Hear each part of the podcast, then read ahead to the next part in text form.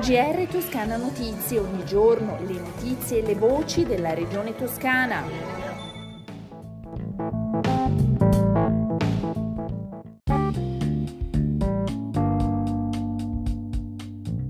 Una buona giornata dalla redazione di Toscana Notizie e bentornati all'ascolto del GR.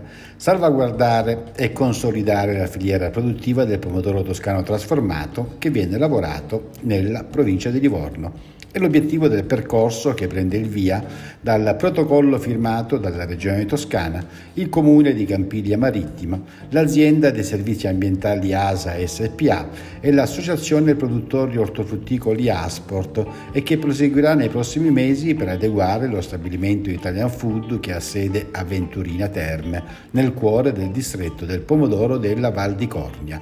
Una mossa questa tesa a salvaguardare il futuro della filiera toscana del pomodoro e dei tanti addetti a difesa dei produttori locali e dei lavoratori impiegati nel comparto.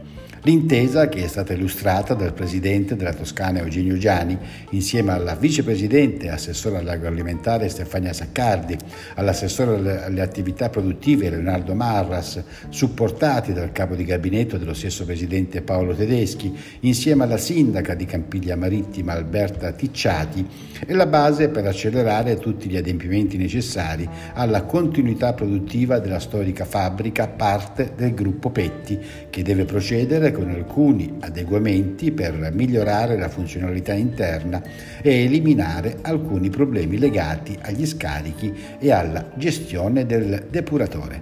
Ma ascoltiamo il presidente Eugenio Giani, la sua vicepresidente Stefania Saccardi e la sindaca di Campiglia Marittima Alberta Ticciati.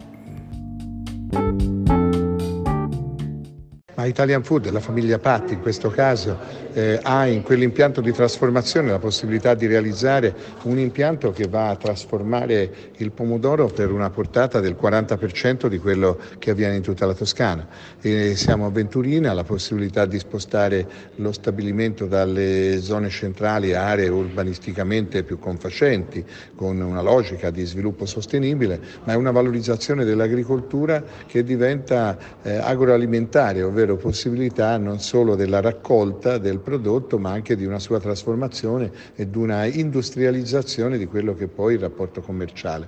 Che questa filiera, soprattutto in quell'area, possa continuare e possa crescere, quindi anche con interventi di carattere urbanistico, anche interve- con interventi di carattere ambientale, eh, provando un po' tutti insieme a fare squadra per salvare quello che è un vero patrimonio della nostra regione che è fatta non solo da di un prodotto di qualità, di grande qualità, ma insomma di tante persone che ci lavorano. Per noi è estremamente importante, ringraziamo la Regione Toscana per questo sostegno, per aver accolto la nostra richiesta sin dall'inizio e la sottoscrizione di questo protocollo pone le basi per davvero non soltanto la conservazione della realtà attuale, ma anche per lo sviluppo e quindi insomma eh, il nostro territorio è, è, pronto a questa nuova sfida ed è soddisfatto del risultato che oggi andiamo a, a raccogliere.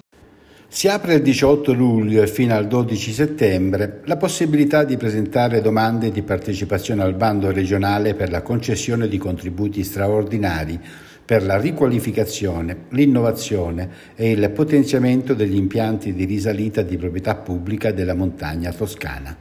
Questa misura arriva dopo molti incontri di confronto con i comuni dei comprensori sciistici, spiega Leonardo Marras, l'assessore all'economia e al turismo della regione. Potranno presentare domande a sia soggetti pubblici che privati. Le risorse disponibili complessivamente ammontano a 3 milioni di euro, suddivise in tre annualità 1.200.000 euro per il 2022, 1.200.000 euro per il 2023, 600.000 euro per il 2024. Cambiamo argomento, parliamo di coronavirus, sono 1162 i nuovi casi di positività a Covid-19 in Toscana nelle ultime 24 ore, i decessi sono 15. I ricoverati complessivamente in tutta la regione sono 791, 15 in più rispetto a ieri, di cui 32 in terapia intensiva, in questo caso 5 in più. Incendio nell'area boschiva ai piedi del Monte Amiata in località Pian di Bugnano nel comune di Seggiano in provincia di Grosseto. Fin dalla prima segnalazione la sala operativa provinciale, viste le condizioni meteo favorevoli alla propagazione del fuoco, ha immediatamente attivato squadre di operai forestali e volontari antincendio e due elicotteri.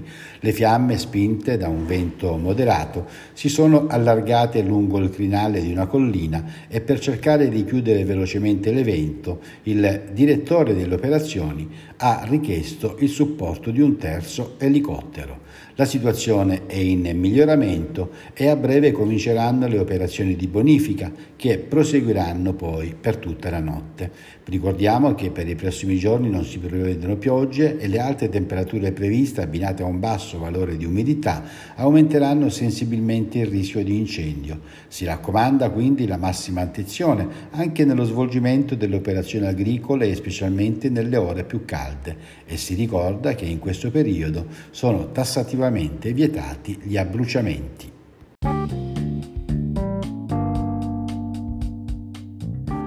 Siamo così giunti alle previsioni del tempo, continua l'ondata di caldo in eh, Toscana con le temperature che nelle prossime 24 ore potranno raggiungere punte di 38-40 gradi sulle zone interne. Il cielo è sereno, i venti deboli orientali sulle zone interne di maestrale dal pomeriggio sulla costa, i mari sono poco mossi. Con le previsioni del tempo si conclude il nostro GR. Un buon ascolto dalla redazione di Toscana Notizie e un da risentirci da Osvaldo Sabato.